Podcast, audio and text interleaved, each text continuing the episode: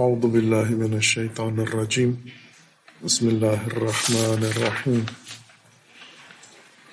اللہم وفقنا لما تحب و ترضى واجعل عاقبت امورنا خیرا ولا تکلنا الى انفسنا طرفت عین ابدا رب ادخلنی مدخل صدق و اخرجنی مخرج صدق. وجعل لي من لدنك سلطانا نصيرا۔ سورہ مبارکہ بقرہ، آیات کریمہ۔ یا ایہا الناس عبدوا ربکم الذی خلقکم والذین من قبلکم لعلکم تتقون۔ الذي جعل لكم الأرض فراشا والسماء بناء وأنزل من السماء ماء۔ فأخرج به من الثمرات رزقا لكم فلا تجعلوا لله أندادا وأنتم تعلمون۔ انسان کو اللہ تبارک و تعالیٰ کا حکم ہے کہ اپنے رب کی ابدیت اختیار کرے، اطاعت کرے۔ رب کی ابدیت سے مراد ہے یعنی ربوبیت۔ کے قوانین، ربوبیت کا نظام اور ربوبیت کے احکام و فرامین کی اطاعت کرے، انہیں عمل کرے اور انہیں بجا لائے۔ اور رب بھی انسان اپنے اختیار سے نہیں بناتا۔ انسان کو یہ حق یا اختیار نہیں دیا گیا کہ اپنے لیے رب انتخاب کرے۔ رب وہی ہے جس نے انسان کو خلق کیا ہے۔ اور خالق انسان کو ہی علم ہے کہ انسان کے لیے پرورش کا نظام کیسے ہونا چاہیے، کیا ہونا چاہیے۔ اور پرورشی ضرورتیں خالق کے علم میں ہیں انسان کے لیے۔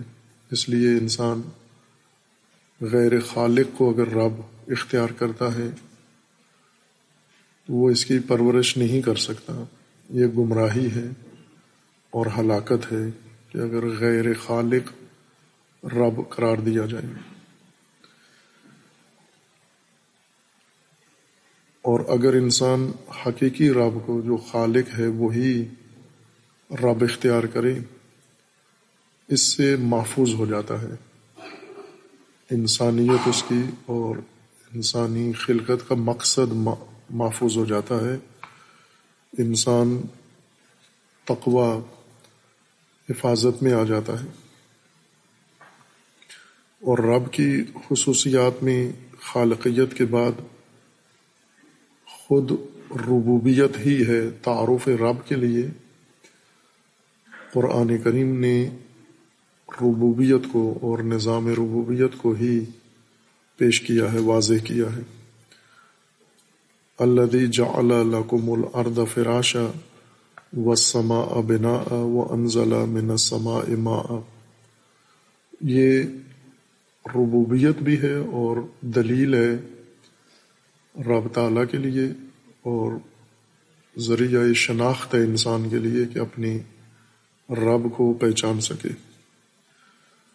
اور ساتھ ہی ربوبیت کی تشریح بھی ہے کہ اللہ تبارک و تعالیٰ نے انسان کی خلقت کے لیے جیسے نظام بنایا ہے۔ کامل و جامع اسی طرح انسان کی ربوبیت و پرورش کے لیے بھی کامل نظام ہے، جسے قرآن کریم میں تفصیل کے ساتھ تشریح کیا گیا ہے، واضح کیا ہے۔ اور اس کی وضاحت میں پہلا مطلب یہ بیان فرمایا کہ اللہ دی جا لکم الارض فراشا و سما بنا تمہاری پرورش کے لیے، تمہاری رشت کے لیے، نمو کے لیے اور تمہارے تکامل کے لیے اللہ تعالیٰ نے زمین کو فراش تمہارے لیے بنایا ہے۔ وسما ابنا اور آسمان کو تمہارے اوپر چھت بنایا ہے یا عمارت بنا دیا ہے۔ وہ انزلہ من سما اما اور تمہاری پرورش ہی کے لیے آسمان سے پانی نازل کیا ہے اور اس پانی کے ذریعے سے زمین سے ثمرات و رزق تمہارا نکالا ہے، اگایا ہے۔ پھر اس کے بعد انسان کو حکم ہے کہ فلا تج اللہ اندادا۔ زمین کو اللہ نے تمہارے لیے آمادہ کیا ہے اور اشارہ کیا تھا کہ اس کو خلاقہ کے بجائے جا سے بیان کیا گیا اور جا خلقت کا تکمیلی مرحلہ ہے۔ یعنی خلق ہونے کے بعد، اشیاء کے وجود میں آنے کے بعد، ان امور کی اور ان حقائق کی تنظیم کا نام ہے۔ یا جیسے اشارہ کیا تھا کہ جو ہم روزمرہ گفتگو میں استعمال کرتے ہیں لفظ تقرری اور تعیناتی ہے جال کہ اللہ تبارک و تعالیٰ نے جن چیزوں کو خلق کیا ہے، خلقت پا لینے کے بعد اب ان مخلوقات کو اللہ تبارک و تعالیٰ نے تقرری عطا کی ہے، تعیناتیاں ان کی کی ہیں۔ اردو میں ہم تقرری فقط انسانوں کے کسی جگہ مقرر کرنے یا قرار دینے کو کہتے ہیں، لیکن عربی زبان میں تقرری عمومیت رکھتی ہے، عام معنی و مفہوم ہے ہر شے کو۔ کسی شے کو بھی اپنی جگہ پر رکھ دینا جو اس کے لیے مقام ہے، جہاں پر وہ دیگر موجودات کے ساتھ، مخلوق کے ساتھ بیٹھ کے، جڑ کے اور اپنا اثر دکھا سکتی ہے اور مطلوبہ اثر ظاہر کر سکتی ہے۔ اس مقررہ جگہ پر، معین جگہ پر کسی شے کو رکھنا تقرری ہے، قرار دینا۔ اور یہی کام رب تبارک و تعالیٰ نے کیا ہے اور پرورش کے لیے جو ماحول انسان کے لیے زمین پہ آمادہ ہوا ہے، وہ فقط خلقت کا نتیجہ نہیں ہے، اس میں تقرری کا بھی اہم دخل ہے۔ یعنی اشیاء الگ الگ ہیں، لیکن پھر انہیں خلقت سے لیے اٹھا کر انہیں دوسری اشیاء کے ساتھ ملایا گیا ہے اور ان کے اپنے مقام پر انہیں معین کیا گیا ہے۔ اور اس میں پہلی تقرری زمین کی ہے۔ ذکر کے لحاظ سے، ترتیب کے لحاظ سے۔ اللہ جا لکم الارض فراشا۔ کہ اللہ تبارک و تعالیٰ نے زمین کو تمہارے لیے فرش قرار دیا ہے، مقرر کیا ہے۔ اس کو فراش میں بدل دیا ہے، زمین۔ پیدائش میں فراش نہیں ہے جال میں فراش بنی ہے۔ یعنی پیدائش میں زمین جس طرح دیگر موجودات ہیں، قرات ہیں اور سیارات ہیں، وہ تخلیق کے مرحلے سے گزرے ہیں، لیکن فراش نہیں ہے انسان کے لیے یا جاندار کے لیے۔ یعنی زیست گاہ نہیں ہے، وہ صرف خلق ہوئے ہیں۔ البتہ یہ بھی ایک حقیقت ہے کہ خلقت کے بعد فراش بننے کے لیے کیا مراحل طے کرنے ہوتے ہیں زمین کو؟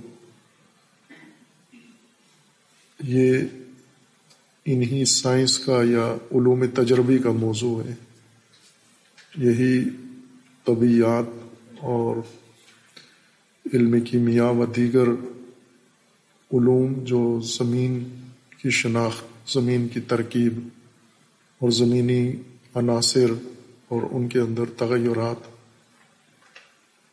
کا جائزہ لیتے ہیں، پڑھتے ہیں، سمجھتے ہیں، یہ ان علوم کا کام ہے اور انہوں نے تشریح کی ہے۔ یوں نہیں کہ اپنا فریضہ ادا نہیں کیا۔ علوم تجربی نے اتفاقاً سب سے بہتر اپنا علمی فریضہ ادا کیا ہے، علمی رسالت اپنی سب سے بہتر انجام دی ہے، اور عملی نتیجہ بھی ان علوم کا، دیگر علوم سے زیادہ انسان کو نصیب ہوا ہے۔ باقی علوم نے کچھ علوم ایسے ہیں جو بعض کو اپنے موضوع سے ہٹا کے، منحرف کر کے کہیں اور لے گئے ہیں۔ اپنے موضوع پہ قائم نہیں رہے ہیں۔ البتہ علوم تجربی بھی اس نشیب و فراز کی تاریخ سے گزرے ہیں۔ یوں نہیں کہ شروع سے ہی علوم طبعی اپنے موضوع پر تھے اور اپنے موضوع کی شناخت میں صحیح فرض شناسی سے اپنا فریضہ ادا کر رہے تھے۔ بلکہ ان کے اندر بھی ایسا دور گزرا ہے جب یہ اپنے موضوع سے ہٹ کے خرافات میں چلے گئے، توہمات میں چلے گئے، تخیلات میں چلے گئے۔ یعنی وہی حال جو مذہبی دینی علوم کا آج ہے، یہ پہلے ادوار میں ان کبھی رہا ہے۔ علوم تجربی کا بھی یہ حال رہا ہے۔ اور وہ بھی اس طرح خرافات و توہمات و تخیلات میں غرق رہی ہیں۔ لیکن آہستہ آہستہ انہوں نے اپنا موضوع پہچان لیا ہے اور اپنے موضوع کی صحیح شناخت کر لی ہے انہوں نے۔ اور عملی نتیجے کے لحاظ سے اگر ہم دیکھیں تو ان علوم کا نتیجہ باقی علوم کی نسبت زیادہ بہتر آیا ہے۔ یعنی انہوں نے زمین کی شناخت، زمین کے عناصر کی شناخت، اجسام کی پہچان، اجسام کی ترکیب، اجسام کا تجزیہ درست کیا ہے، صحیح کیا ہے اور اجسام کی خصوصیات کشف کر کے ان سے اپنی ضروریات، اپنی سہولیات، اپنے وسائل بہتر طریقے سے انجام دیے ہیں۔ جبکہ دوسرے علوم ابھی صدیوں پیچھے ہیں یعنی ان کا موضوع اگر ہزار سال پہلے جہاں پر تھا، آج بھی وہی ہے۔ ان کا موضوع ان میں پیش رفت نہیں ہوئی۔ یہ معرفت شناسی میں علوم کا جائزہ لینے سے یہ بخوبی واضح ہو جاتا ہے اور عملی نتیجے سے بھی واضح ہے۔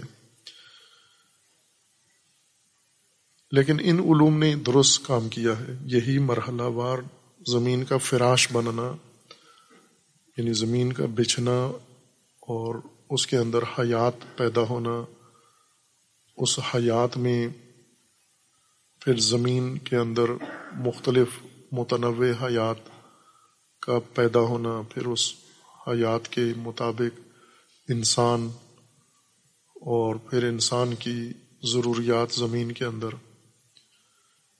یہی ان علوم کی رسالت و کامیابی ہے کہ انہوں نے حیرت انگیز اور حیرت ناک حد تک زمین کی دقیق شناخت کی ہے اپنے موضوع کی۔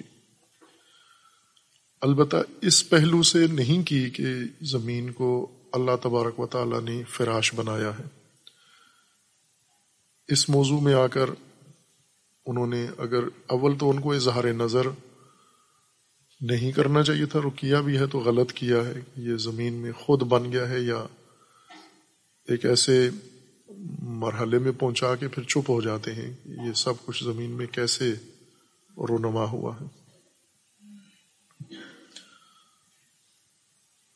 لیکن اس قرآن کی اس آیت کو سمجھنے کے لیے ہمیں وہ تمام حقیقت جو آج تک انسان کی کوششوں سے زمین کی خصوصیات کشف ہوئی ہیں، زمین کے ساخت، زمین کی شناخت زمین کے مختلف امور، خصوصیات، وہ ساری اس آیا کی تشریح ہیں کہ یہ اللہ تبارک و تعالیٰ نے زمین کو فراش بنایا ہے۔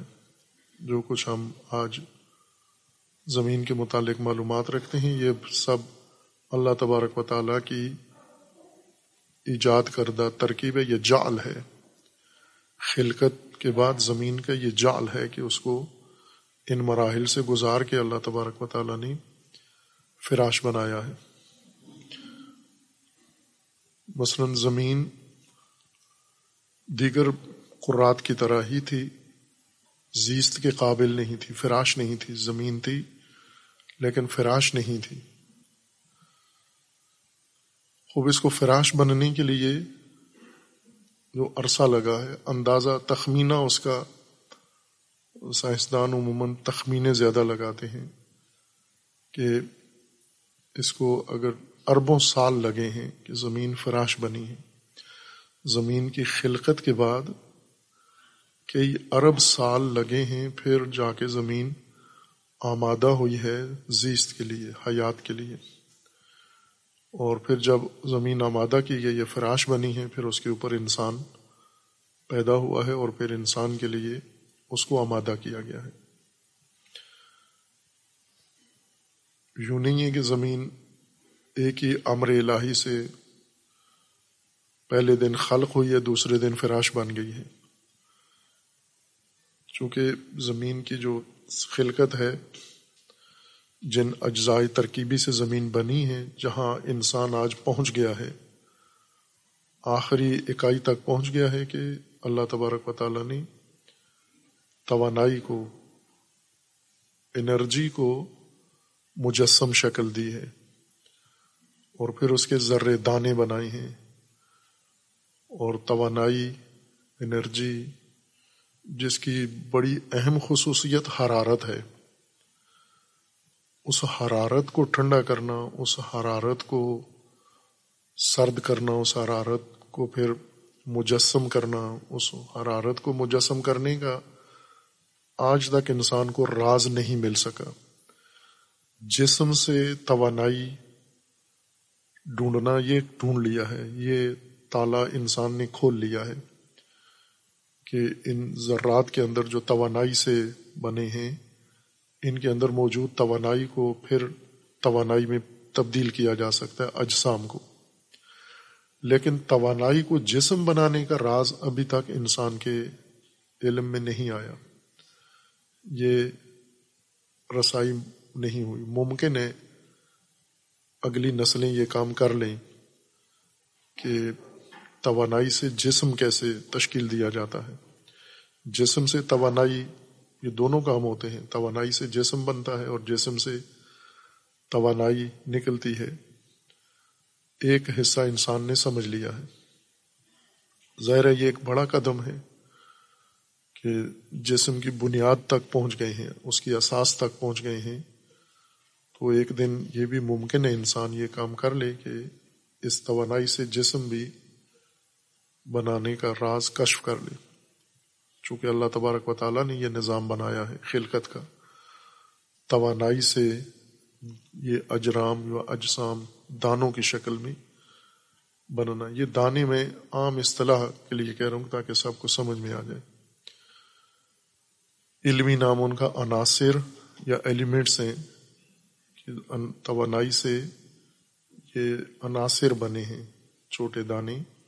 پھر ان عناصر سے بنا کے، عناصر کو ملا کے ان کے بڑے دانے بنے ہیں ایٹم پھر ان ایٹمز کو ملا کر بڑے اجسام، جن کے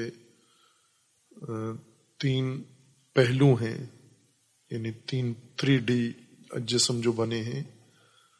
یہ ان چھوٹے ذرات سے مل کر وجود میں آئے ہیں۔ تھری ڈائمینشنل جسم، یہ بنیاد ان کی توانائی ہی ہے۔ اب یہاں سے انسان سوچنا شروع کرے کہ توانائی کو اللہ تبارک و تعالیٰ نے انسان کی حیات کے لیے آمادہ کیا، فراش بنایا ہے۔ توانائی سے بنا ہوا یہ کرا و گولا ستارے و سیارے، ستارے و سیارے کی بنیاد ایک ہے۔ سیارے، ستارے جن کو ہم کہتے ہیں، جیسے سورج ہے، ایک ستارہ ہے۔ اور بلب نہیں ہے سورج۔ یہ بھی علوم طبیعت نے ہمیں سمجھ کے بتایا ہے۔ قدیم لوگ سورج کو ایک دیوتا، رب اور معبود سمجھتے تھے۔ لیکن علوم طبیعت نے ہمیں بتایا ہے، یہ راز کشف کیا ہے کہ یہ معبود نہیں ہے، دیوتا نہیں ہے۔ روشن ایک ستارہ ہے۔ اس منظومہ کا سب سے روشن ستارہ ہے۔ اور اس سے زیادہ روشن ستارے اور ہیں اور اس سے زیادہ بڑے ستارے اور ہیں۔ اس سے یہ چھوٹا ستارہ ہے۔ چھوٹے خاندان کے چھوٹے قد والے ستاروں میں شمار ہوتا ہے۔ اس سے بڑے عظیم تر ستارے کائنات میں موجود ہیں۔ لیکن یہ ستارے جو روشن ہیں، سیارے روشن نہیں ہیں، جیسے زمین سورج کی روشنی کی وجہ سے روشن ہے۔ سورج خود روشن ہے، اپنے اندر سے روشنی اس کی نکلتی ہے۔ ممکن ہے ہمارے ذہن میں یہ بچے گانا تصور ہو کہ جیسے بلب کے اندر روشنی ہے کہ ایک اور توانائی بجلی کے نام پر بلب کے اندر پہنچا کے اور اس کو روشنی میں بدلا گیا ہے، برقی رو کو۔ اس طرح زمین بھی کسی برقی رو سے یا کسی توانائی کی رو سے سورج بھی روشن ہوتا ہے۔ زمین سورج سے روشن ہے، سورج کیسے روشن ہے؟ سورج کسی برقی رو کی وجہ سے روشن نہیں ہے۔ سورج اس طرح ٹھوس جسم بھی نہیں ہے جیسے زمین ہے، مٹی ہے، پتھر ہیں، پہاڑ ہیں۔ سورج اس طرح نہیں ہے۔ سورج، آپ سورج کو اگر سمجھنا چاہتے ہیں تو جیسے آج کل استعمال کر رہا ہے انسان، گیس کے سلنڈر استعمال کرتا ہے۔ سورج گیس کا ایک سلنڈر کی طرح ہے۔ مثال یوں لیں، ایک کیپسول ہے۔ گیس کا۔ جیسے ہم گیس لاتے ہیں گھروں کے اندر باورچی خانوں میں، پھر وہ گیس پائپ کے ذریعے چولہے میں اور چولہے کو آگ لگاتے ہیں، تو یہ روشنی جو چولہے میں ہے، یہ گیس جل رہی ہے۔ اور یہ سور یہ سلنڈر کے اندر اتنی ایک معین مقدار میں گیس ہے۔ اور کچھ وقت جلنے کے بعد وہ گیس ختم ہو جاتی ہے، پھر دوبارہ بڑھانا پڑتا ہے ہمیں۔ سورج ایک گیس سلنڈر کی مانند ہے، گیس ہے۔ اور وہ گیس مسلسل جل رہی ہے۔ اب اس گیس کا اندازہ لگائیں کہ وہ کتنی گیس ہے، اس کا ذخیرہ کتنا ہے۔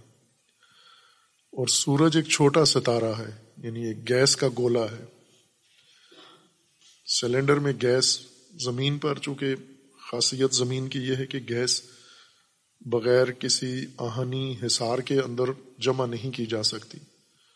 اس کو، گیس کو کسی آہنی حساب میں یا شیشے میں یا کسی ظرف میں بھرنا پڑتا ہے اور اس کو فشردہ کرنا پڑتا ہے۔ اس کو جوڑنا پڑتا ہے، اس کے جو حاجم ہے وہ کم کرنا پڑتا ہے، کمپریس کرنا پڑتا ہے اس کو۔ سورج اس طرح کسی آہنی سلنڈر کے اندر نہیں ہے، گیس کا ایک گولا ہے اور یہ گیس مسلسل جل رہی ہے۔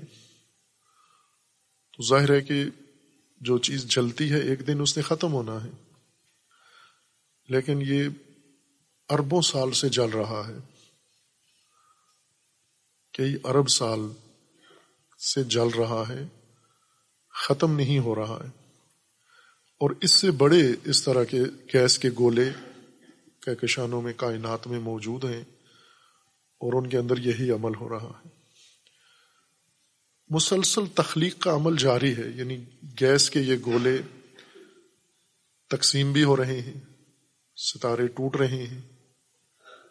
اپنے خاص نظام و قانون کے مطابق وہی قانون و نظام جو فزکس ہمیں سمجھا کے پڑھاتا ہے۔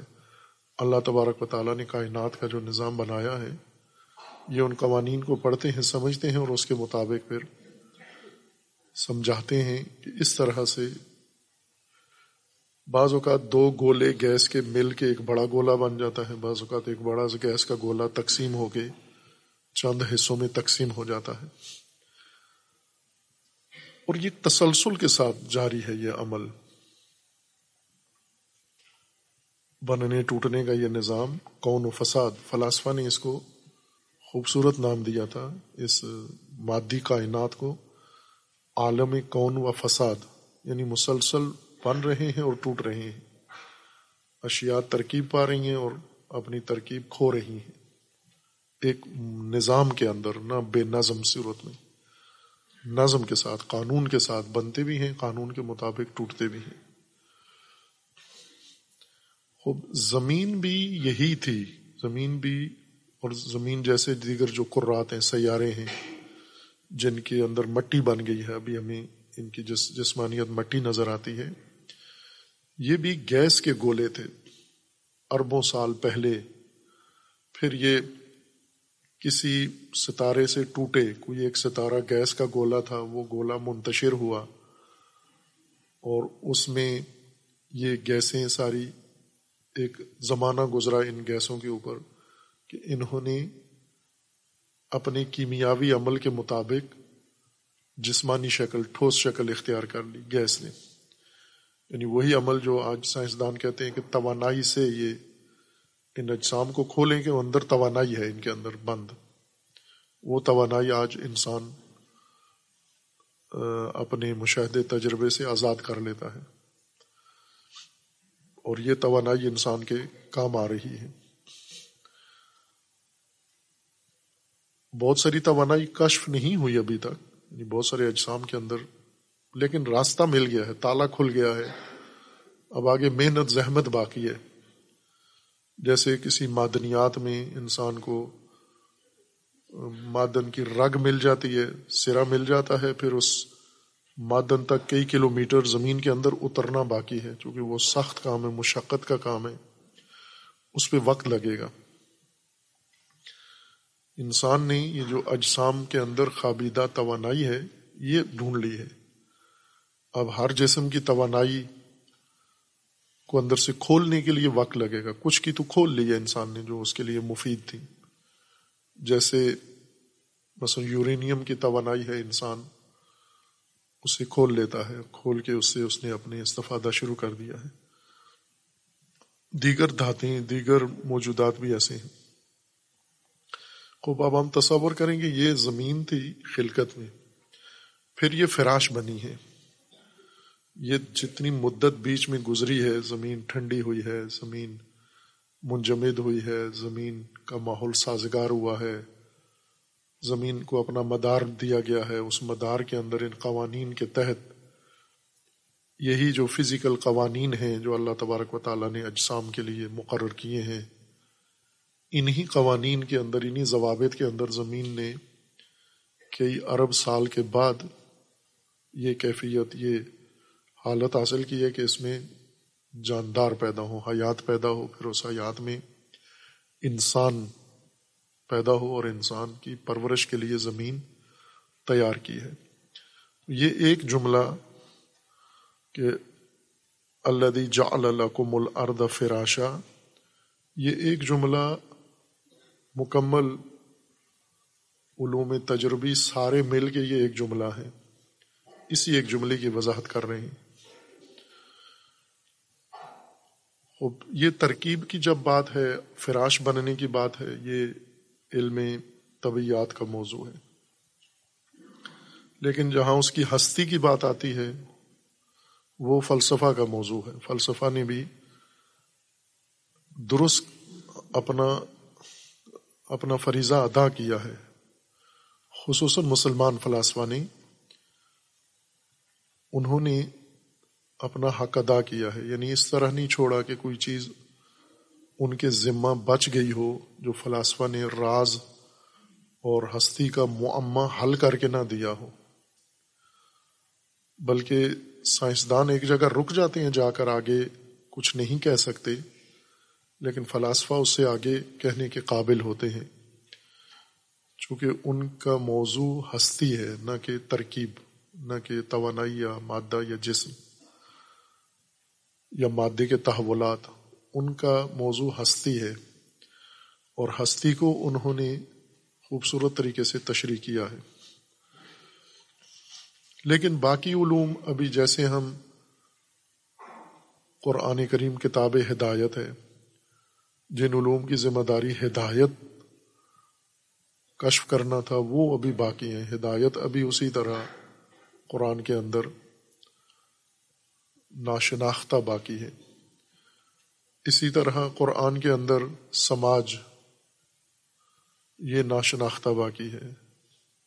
سوسائٹی، سماج، سماجیات، یہ ناشناختہ باقی ہیں۔ چونکہ ان علوم کے جو متولی تھے، انہیں دیگر مشاغل مل گئے ہیں۔ انہوں نے سمجھا یہ کافی ہے، جو ہمارے آبا نے ہدایت کشف کر لی ہے بس وہی کافی ہے۔ ہمیں آگے مزید قرآن میں دقت کی ضرورت نہیں ہے۔ کشف شدہ کو فروخت کرنے کا کام انہوں نے اپنی ذمہ داری سمجھ ہے۔ اسی کو لے کر مشغلہ، اسی کو لے کر تکرار کرنا، اسی کو لے کے وہی باتیں ایک جگہ سے دوسری، ایک صفحے سے دوسرے صفحے میں۔ کتابوں سے کاپیوں میں لکھنا، کاپیوں سے کتابوں میں لکھنا۔ ایک عالم کے ذہن سے، طالب علم کے ذہن میں جانا، پھر طالب علم سے نکل کے آگے وہی بات، بغیر کسی کمی کے، بغیر کسی پیشی کے، جیسی تھی اس کے ذہن میں ہزار سال پہلے، وہی تکرار ہو رہی ہے، پیش رفت نہیں ہے۔ مثلا ابن خلدون متوجہ ہوئے اس موضوع کی طرف کہ قرآن کریم کا اصل موضوع تو سماج ہے، سماجی ہدایت ہے۔ اور جب سماج موضوع ہے تو ہمیں پھر سماج کو سمجھنا چاہیے، سماج ایک حقیقت ہے۔ لیکن یہ پہلا اور آخری دانشور تھا جو اس قرآن راز کی طرف متوجہ ہو کے ختم ہو گیا اور دوسروں نے اس کو پڑھ کے اہل مغرب نے اس حقیقت کو کشف کر لیا اور پھر اسے اپنا موضوع بنا لیا۔ لیکن اور آج جو اہل قرآن ہیں وہ ترجمے کر کے مغرب کے اس علوم کو پڑھتے پڑھاتے ہیں۔ یہ کمی ہے ان کے اندر۔ اور اسی طرح سما ہے۔ سما زمین کے گرد بلندیاں ہیں، بلندی۔ سما کا مطلب ہے بلندی۔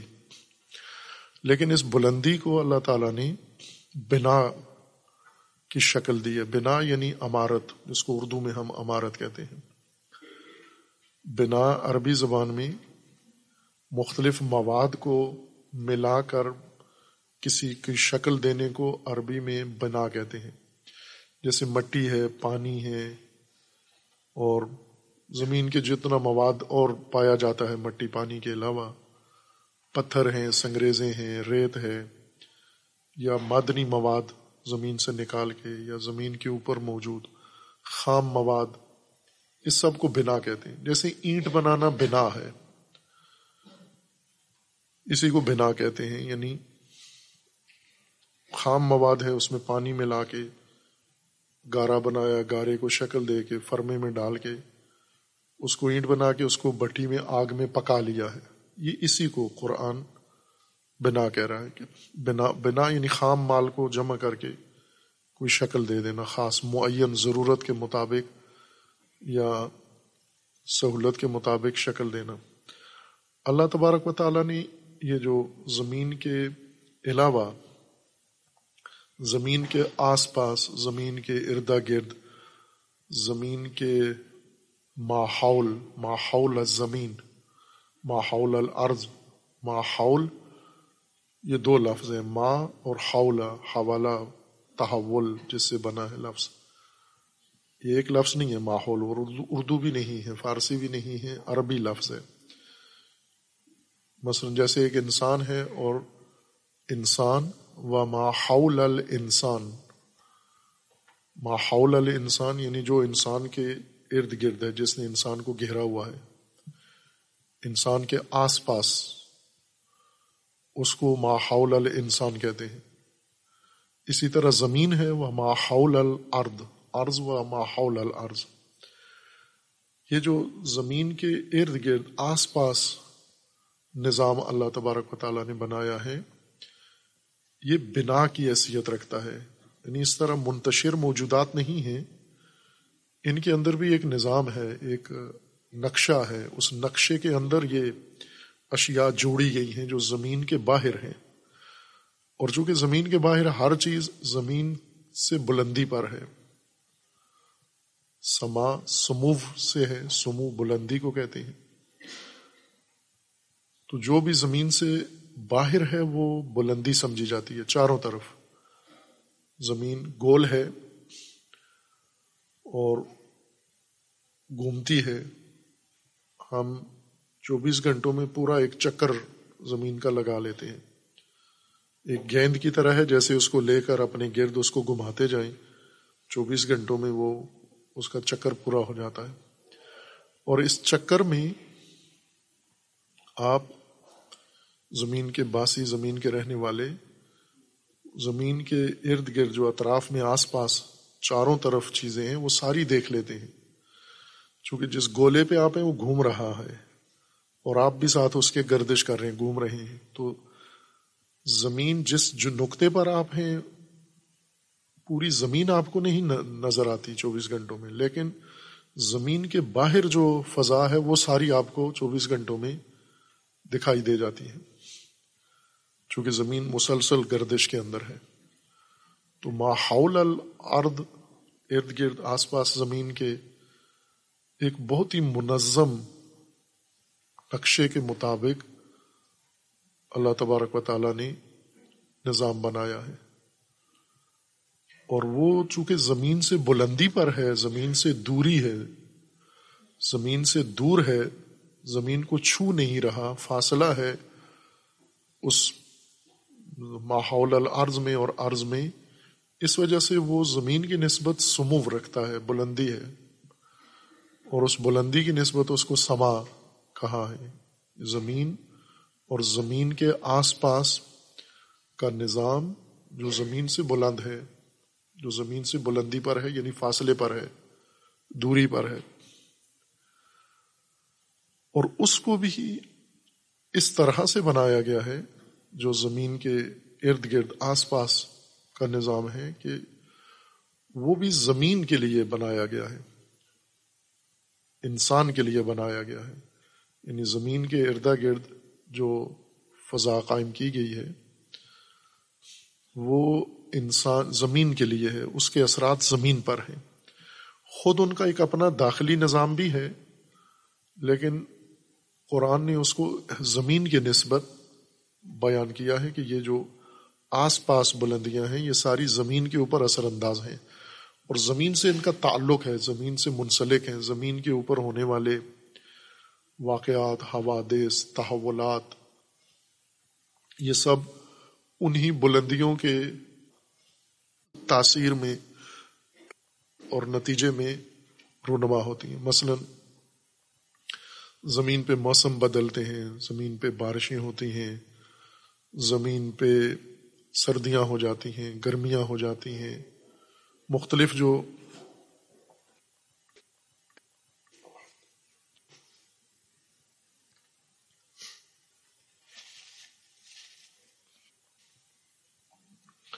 زمین کے اوپر موسمی حتیٰ غیر موسمی دیگر تاثیرات ہیں۔ کچھ تو موسم ہیں یعنی بدلتے، بدلنے والی چیزیں۔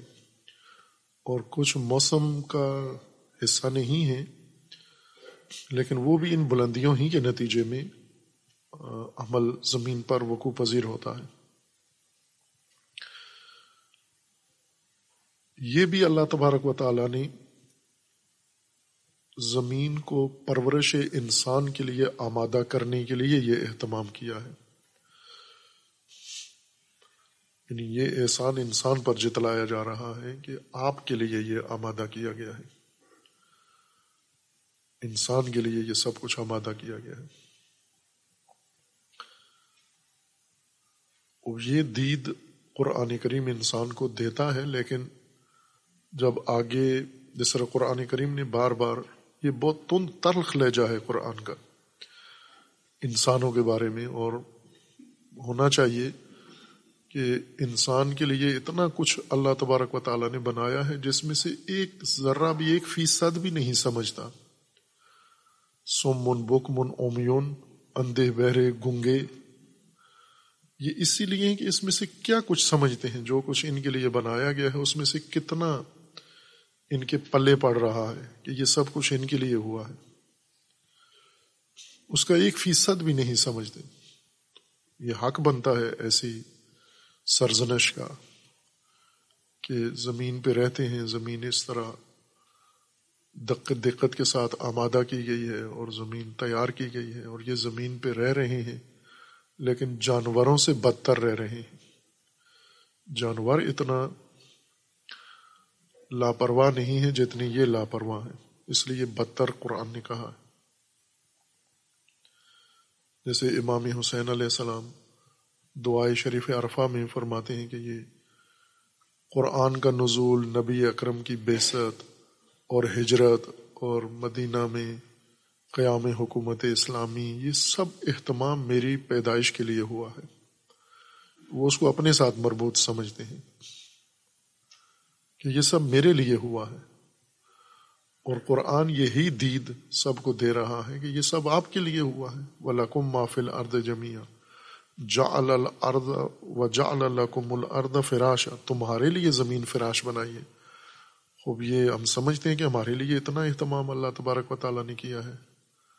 زمین کو خلق کیا ہے، پھر اربوں سال لگا کے اس کو منجمد کر کے اور اس کو پھر ٹھنڈا کر کے اور اس کے اندر زیست کا امکان پیدا کر کے پھر ہمیں اس کے اندر اللہ تبارک و تعالیٰ نے خلق کیا ہے۔ پہلے اس کو ہماری پرورش کے لیے اس کے اندر یہ سب کچھ رکھا ہے۔ اور صرف یہ زمین نہیں، بلکہ اس کے آس پاس، اس کے ارد گرد جو کچھ بلندیاں ہیں جو ہمیں چاروں طرف نظر آتی ہیں، یہ بھی سب زمین کے لیے اور ہمارے لیے کیا گیا ہے۔ وہ سما یعنی جا اللہ کو مل ارد فراشا و جا اللہ کو مسما بنا تمہارے لیے آسمان کو بنا کیا گیا ہے، بنایا گیا یعنی یہ بلندیاں یہ ترتیب دی گئی ہیں، تمہارے لیے یہ۔ اور ان کو زمین کے ساتھ اس طرح سے مرتبط کیا گیا ہے کہ زمین کے تمام امور ان بلندیوں سے جڑے ہوئے ہیں۔ ان میں سے ایک کیا ہے؟ وہ انزلہ من سما اما سما، پھر یعنی وہی بلندی جو اللہ نے زمین کے ارد گرد قائم کی ہے، اسی سے پانی بھی برستا ہے زمین کے لیے۔ کہ اگر یہ سما نہ ہو، تو زمین پانی نہیں اترے گا زمین پر۔ تو یہ زمین کے اوپر پانی آنا، چونکہ پانی کے ذریعے سے زیست کا آغاز ہوا ہے جس طرح بعد میں قرآن کا فرمانا ہے کہ ہم نے ہر حیات کی ہر چیز کی بنیاد پانی پر رکھی ہے۔ ہر چیز کو ہم نے ہائی خلق کیا ہے پانی سے۔ پانی بنیادی مادہ ہے حیات کا۔ تو یہ آسمان سے زمین پہ نازل کیا ہے ہم نے۔ سما نے زمین کو آبیاری کی ہے۔ سما یعنی یہ زمین کے ارد گرد کی بلندیاں۔ یہ بلندیاں بھی چونکہ موضوع جن علوم کا تھا انہوں نے کوئی کثر چھوڑی نہیں ہے، نہ زمین کی فراشوں نہیں کی اور نہ سما، اور سما کا زمین سے ارتباط۔ ہمیں یہ جو خالی فضا نظر آتی ہے، نیلگوں فضا، نیلا رنگ نظر آتا ہے، یہ آنکھوں کا فریب ہے۔ یعنی کچھ بھی نہیں ہے، دکھائی دینے والی چیز، اس لیے ہمیں دن کو یہ رنگ نیلا نظر آتا ہے اس فضا کا اور رات کو کالا رنگ نظر آتا ہے۔ نہ یہ کہ رات کو یہ پردہ ہے، خیمہ ہے، تنا ہوا چھت ہے، یہ رات کو کالا ہو جاتا ہے اور دن کو نیلا ہو جاتا ہے۔ نہ نیلاہٹ ہے، نہ سیاہی ہے، یہ خالی فضا ہے۔ ہمیں جیسے ہمیں جیسے دکھتا ہے، یہ خالی ہے۔ لیکن اس خالی نیلی فضا میں، نیلے خیمے اور نیلے چھت میں اور زمین کے درمیان یہ سما ہے یا سماوات ہیں، یہ بلندیاں ہیں اور کچھ ایسی ہیں جو آپ کو نظر نہیں آتی۔ زمین کو لپیٹا گیا ہے ان بیرونی پردوں کے اندر۔ صاف شفاف پردے ہیں۔ اور ان پردوں کے اندر زمین کو لپیٹا گیا ہے۔ ابھی تک جو انسان نے کشف کیا ہے کہ یہ پانچ یا چھ پردے ہیں۔ اگر اور بھی اس میں جو باقی مراحل ہیں وہ بھی شامل کر لیں تو سات پردے جو ابھی تک انسان نے کشف کیے ہیں۔ اور ان کے نام اپنے انہوں نے رکھے ہیں اور ان ناموں کے ساتھ انہیں سمجھایا ہے۔ آج اسکول کے نصاب کی کتابوں کے اندر بھی یہ پردے پڑھائے جاتے ہیں کہ یہ زمین کے گرد آس پاس یہ چیزیں ہیں۔ مثلا زمین کے فاصلے، زمین سے کچھ فاصلے پر، باہر چند کلومیٹر کے فاصلے پر، چاروں طرف زمین کے ایک مرتوب طے ہے، ایک مرتوب مرتوب پرت ہے۔ ہم عموماً زبان سے بھی بیزار ہیں، دراصل تو اپنے آپ سے بیزار ہیں۔ گنگے بن گئے ہیں زبان کے لحاظ سے کہ ہم اپنی زبان میں کوئی نہ کوئی بات سمجھ سکتے ہیں، نہ سمجھا سکتے ہیں۔ جب خود باختگی آ جائے کسی قوم کے اندر، خود فراموشی، یہ آفت، یہ بلا اس پر نازل ہوتی ہے کہ اپنی زبان میں آپ بات چیت نہیں کر سکتے۔ کوئی چیز یعنی زبان کے اندر الفاظ ہی نہیں ہے اگر ہیں، آپ کو علم نہیں ہے کہ یہ معانی ان الفاظ کے ذریعے سے ہم ایک دوسرے کو سمجھائیں۔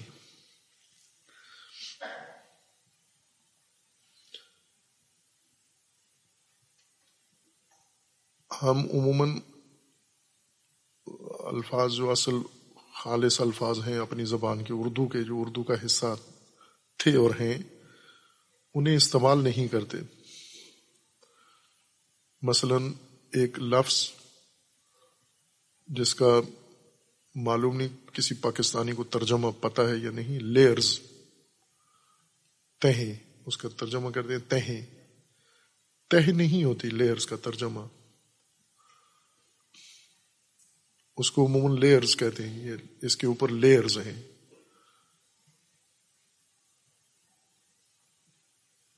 اردو میں اس کو کہتے ہیں پرت ورکا جیسے یہ صفحہ ہے، کتاب کا ہے، تو یہ یہ پورا دونوں طرف سے یہ ورکا ہے یا پرت ہے، اس کو کہتے ہیں۔ پرت اس کو تعبیر کرتے ہیں۔ صفا نہیں کہتے صفا کاغذ کو نہیں کہتے۔ صفا کا اپنا الگ معنی ہے۔ صفحہ یا صحیفہ، دونوں کو کہتے ہیں کہ ایک ہی مادہ ہے ان کا۔ اشتقا کے کبیر یا اشتقا کے اکبر کے تحت یہ صفحہ، صحیفہ بن گیا ہے۔ معنی ایک ہے دونوں کا۔ صفحہ اور چیز ہے، پیج۔ لیئر اور چیز ہوتی ہے۔ پیج اور ہے، لیئر اور ہے۔ وہ جس کو لیئرز کہتے ہیں، آپ مادری زبان میں، وہ آپ کی پدری زبان میں پرت کہلاتی ہے وہ۔ یعنی یہ تہیں جو زمین کے گرد بنائی گئی ہیں، فاصلے سے۔ یہی اصل زمین کی زیستگاہ کی اصل ضامن، یہی یہ پر، لہرز ہیں یا یہ جو پرت ہیں، یہ تہیں ہیں جن کے اندر زمین کو لپیٹا گیا ہے۔ پہلی پرت یا پہلا جو طے بنائی گئی ہے وہ مرتوب ہے۔ پھر اس کے بعد دوسری بنائی گئی ہے، اس کی اپنی خصوصیت، تیسری اپنی خصوصیت، چوتھی اپنی خصوصیت۔ جس میں سے ایک کا نام اوزن ہے۔ یہ تہیں گیسوں کی ہیں۔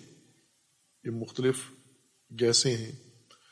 مثلا ایک تہ جو زمین کے نزدیک ترین ہے، وہ مرکب ہے ہائیڈروجن اور آکسیجن سے۔ اس میں زیادہ مقدار ہائیڈروجن کی ہے۔ اور آکسیجن کی کم مقدار ہے۔ پھر اس کے کچھ فاصلے پر پھر بیچ میں فاصلہ آ جاتا ہے، پھر ایک یہ موٹی طے ہے بہت اس موٹی تہ کے باہر ایک اور طے ہے۔ اس کی وہ ایک الگ گیس ہے۔ اسی طرح اس کے اوپر پھر ایک اور طے ہے، لپٹی ہوئی ہے زمین اس کے اندر۔ جن میں سے ایک اوزن ہے جس کا سنا ہوا ہے، نام تذکرہ زیادہ آتا ہے۔ یہ زمین کے گرد جو اللہ تبارک و تعالیٰ نے تہیں بنائی لپیٹا ہے زمین کو ان حصاروں کے اندر۔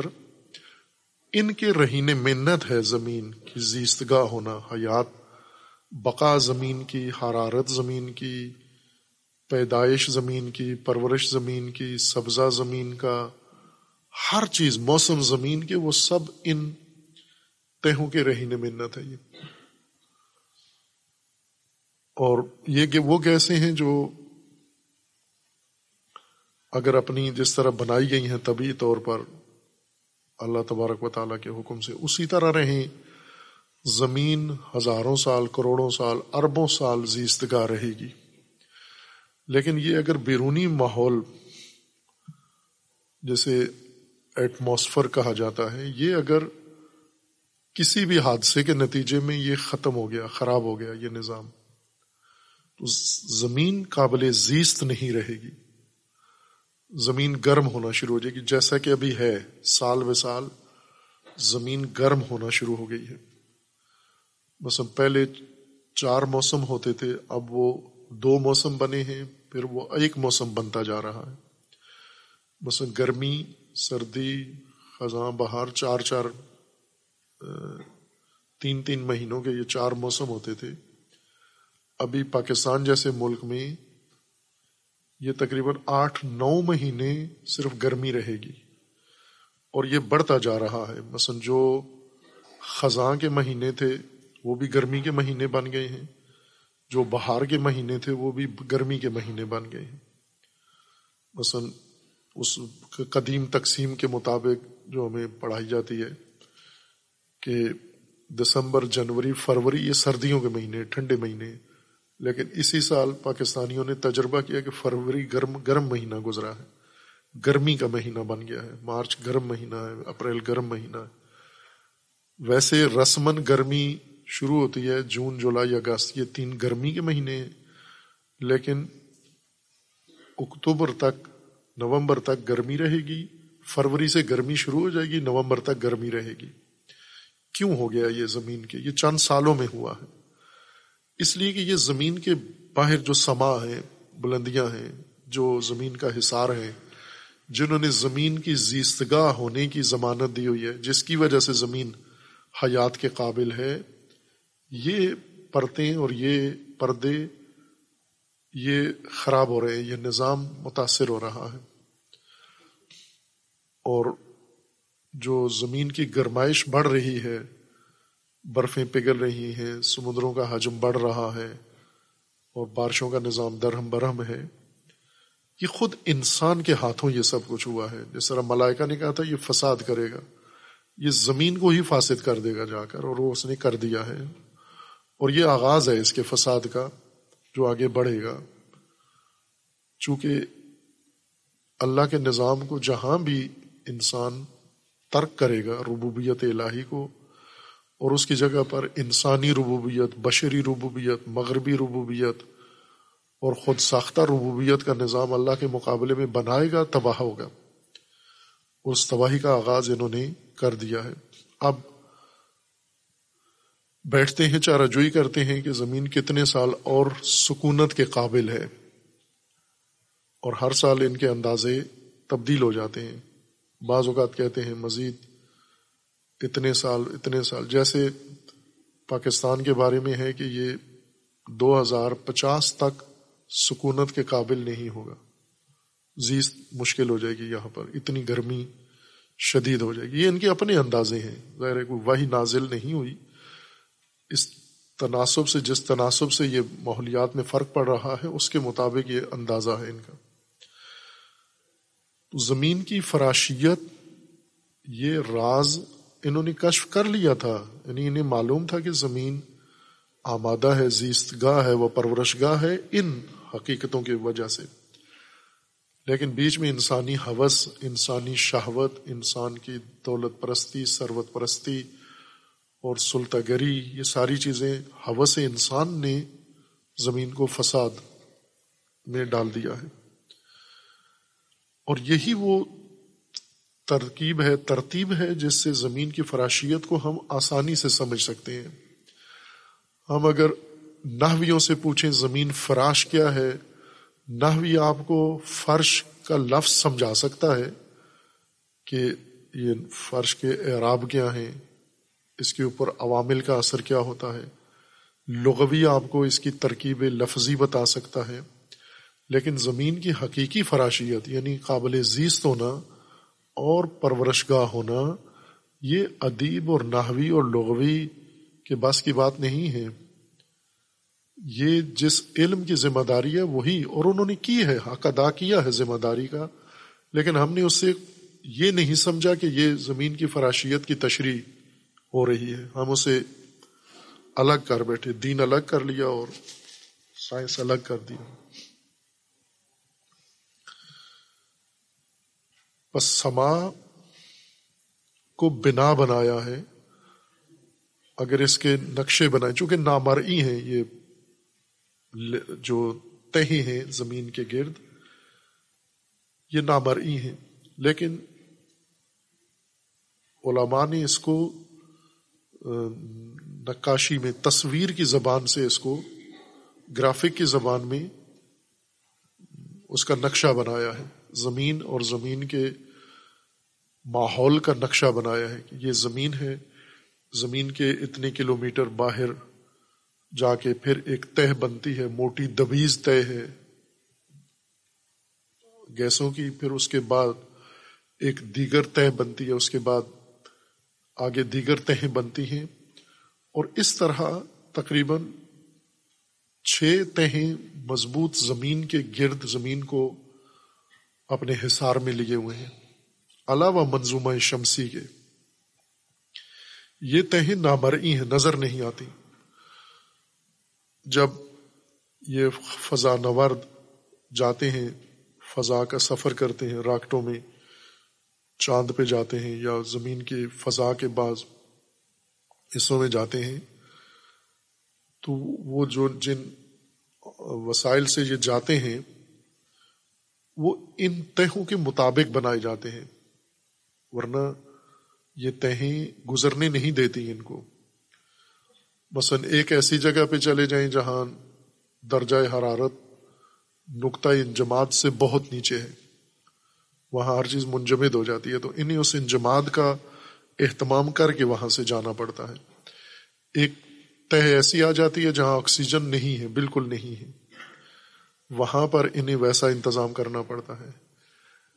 ایک طے ایسی آ جاتی ہے جہاں پر جازبہ زمین کا ختم ہو جاتا ہے۔ جازبہ زمین کا ایک حد تک ہے۔ زمین اپنی طرف جو کھینچتی ہے چیزوں کو، یہ ایک حد تک ہے، اس سے آگے نہیں کھینچتی۔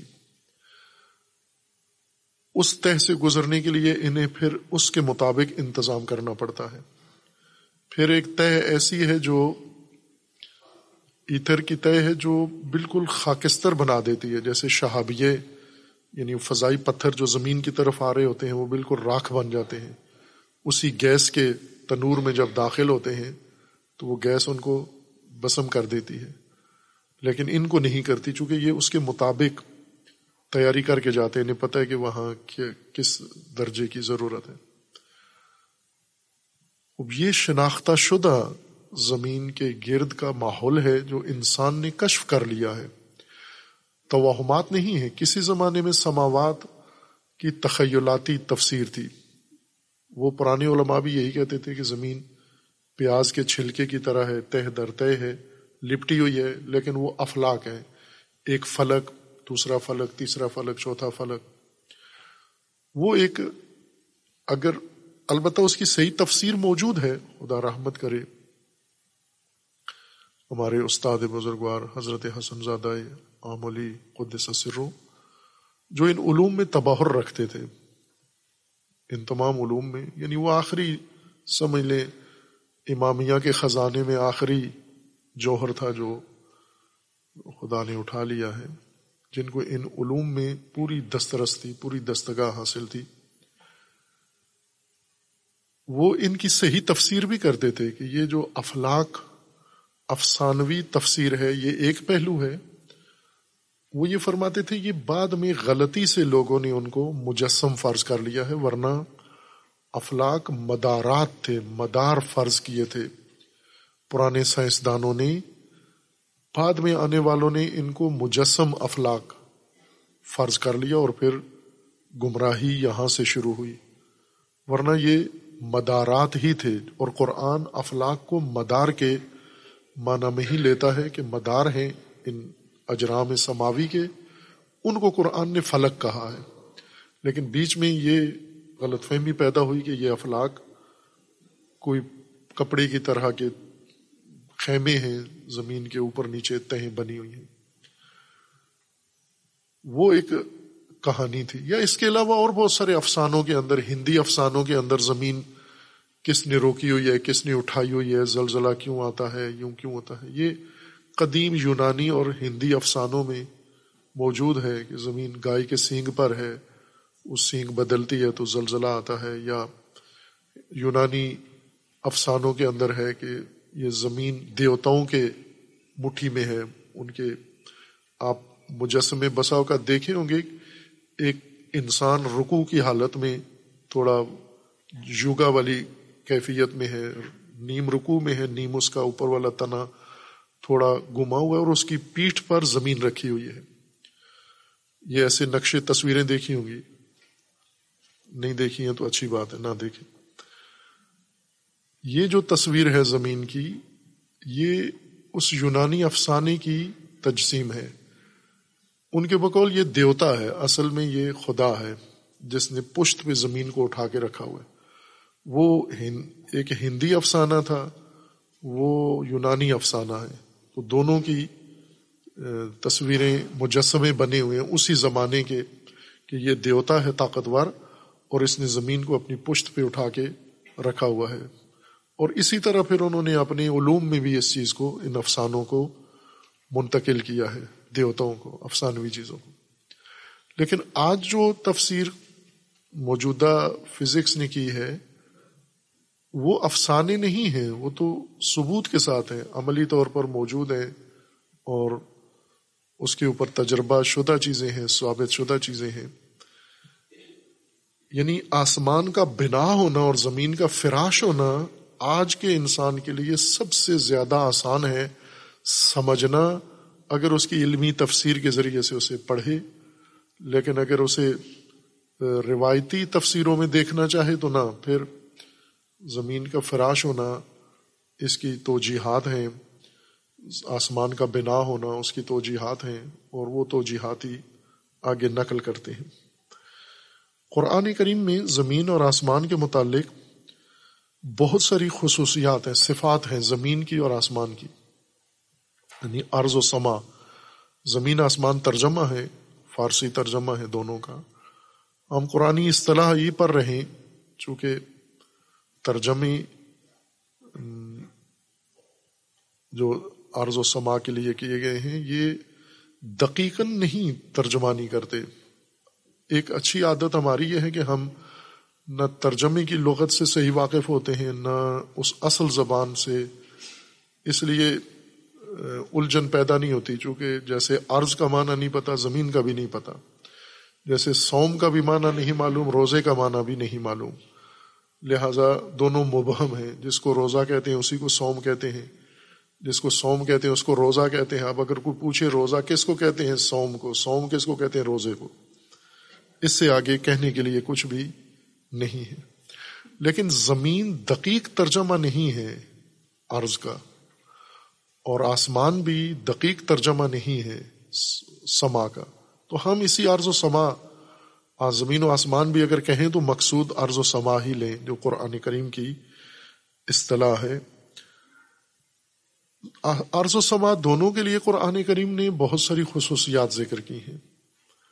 اور وہی خصوصیات ان کی شناخت کے لیے بہترین دلیل اور ثبوت ہیں، جو بجائے اس کے کہ ہم سما کا افسانوی معنی کریں۔ یا خوابوں کے ذریعے کریں، یا افسانوں سے کریں، یا ضعیف روایتوں کے ذریعے سے کریں، ہم خود قرآن سے سما کو سمجھیں۔ کہ قرآن نے بے قدر کافی سما کا ذکر کیا ہے اور سما کے لیے بہت ساری صفات، خصوصیات ذکر کی ہیں۔ اسی طرح عرض کے لیے بہت ساری خصوصیات ذکر کی ہیں۔ انہیں خصوصیات کو دیکھنے سے انسان کو یقین ہو جاتا ہے کہ عرض سے مراد کیا ہے اور سما سے کیا مراد ہے۔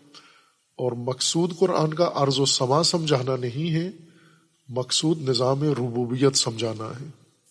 یہ اللہ کی ربوبیت ہے، انسان کے لیے پرورش کا انتظام ہے۔ اور یہ نظام انسان سمجھے پرورش کا، ربوبیت کا تو پرورش سے ہی پا سکتا ہے۔ اگر یہ نظام اس کے پلے نہیں پڑا، تو پھر پرورش کے نام پر کچھ اور بن سکتا ہے۔ اور وہ جو بنے گا، وہ قرآن کو پسند نہیں ہے، اسے اللہ تبارک و تعالیٰ نے انسان کے لیے سرزنش کے لیے استعمال کیا ہے کہ اندھا، بہرا گنگا نہ دیکھتا ہے، نہ سنتا ہے، نہ بولتا ہے، نہ سمجھتا ہے۔ لا یفقہون شر دواب یہ بدترین رنگنے والا جو ربوبیت اس کے لیے اللہ نے اتنا اہتمام کیا اور اسے بیان بھی کیا ہے، پھر بھی اسے سمجھتا نہیں ہے۔ کچھ خصوصیات زمین و آسمان کی یا عرض و سما کی یہاں اس آیت کی حد تک جو ضرورت ہوں گی بیان کریں گے۔ اور پھر آگے جن میں سے ایک خصوصیت یہاں بیان کر دی گئی ہے فخراجہ بہی من ثمرات رز کن کو ایک خصوصیت یہ ہے کہ آسمان سے پانی، آسمان کی خصوصیت یا سما کی خصوصیت پانی کا نزول ہے، اور عرض کی خصوصیت یہ کہ اس سے ثمرات اور رزق اگایا گیا ہے۔ تو دونوں کی ایک خصوصیت یہاں بیان ہو گئی ہے۔ اور باقی آگے قرآن کریم میں یہ موضوع جاری ہے۔ باقی بات۔ صلی اللہ علیہ وسلم